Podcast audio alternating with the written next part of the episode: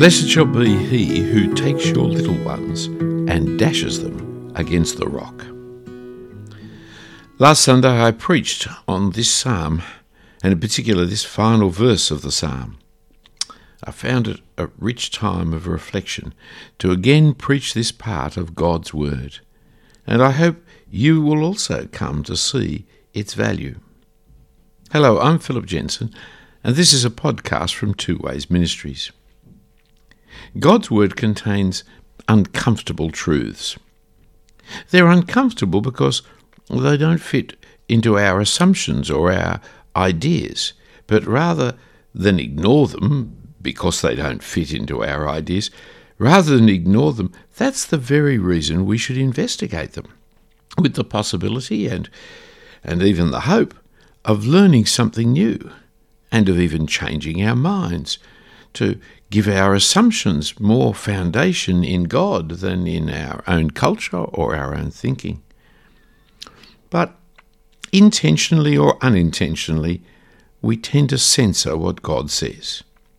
Intentionally, we do it when we refuse to believe it, or when we omit a section in our reading. Uh, Churches, some denominations and churches have what is called a lectionary. That is a list of the appropriate readings for the day to go through the Bible systematically as we read our Bibles in church publicly. But some modern lectionaries actually leave out this verse of the psalm. They leave out other parts of the Bible too which tells you more about the church and the people who have composed such a lectionary than about what God says. Indeed, such censorship of God is close to blasphemy. Uh, we, we intentionally are censoring it when we omit singing it. We sing the Psalms, but yet we come to this verse and say, oh no, this is not appropriate to sing but yet it is part of the Psalms that God has inspired. More commonly, I think it is that we're unintentional when we just don't read it, or we do read it, but we don't stop to think about it. We don't try to understand it. We just move on to the next psalm. Uh, the opening verse of Psalm 137 is well known. By the waters of Babylon, we oh, it became a popular song. It's been sung in churches as a chorus or as a hymn since the late 18th century, and it's been taken up popularly by people like Don McLean. Uh, but it, it's been given even a more popular version with Boney M and, and several others, which their version was a reworking of a Rastafarian protest song from Jamaica. Many have sung this, although it's usually associated with Boney M. But whether you sing the old church hymn or chorus, or rather listen with Boney M and sing along the Rastafarian protest song, everybody leaves out the last verse, the horror verse. It's only those who actually chant all the Psalms in their completion who would include Psalm 137 and verse 9. Yet, Psalm 137 has not just a horrible verse at the end, but the horror verse of the Old Testament, because what could be worse than bashing little children's heads onto the rocks? Actually, I can tell you something that's worse. It's enjoying it.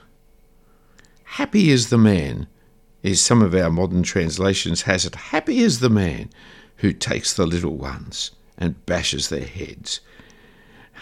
But it's even worse in a sense to say, Blessed are those who do such a thing. How bad must life be that such a thing could ever be considered to be blessed? This verse is the climax of the psalm that is full of the lamentations of Judah. And it's in understanding this verse that the full understanding of the psalm becomes clear. And more, it's understanding this verse that brings you to an understanding of God's action of justice and mercy in the cross of the Lord Jesus Christ, that brings you to an understanding and appreciation of our salvation. If you've never understood this verse or teaching of the Bible, if you've never heard a sermon on the verse, well, can I suggest that you go to philipjensen.com and look under the resources for Psalm 137.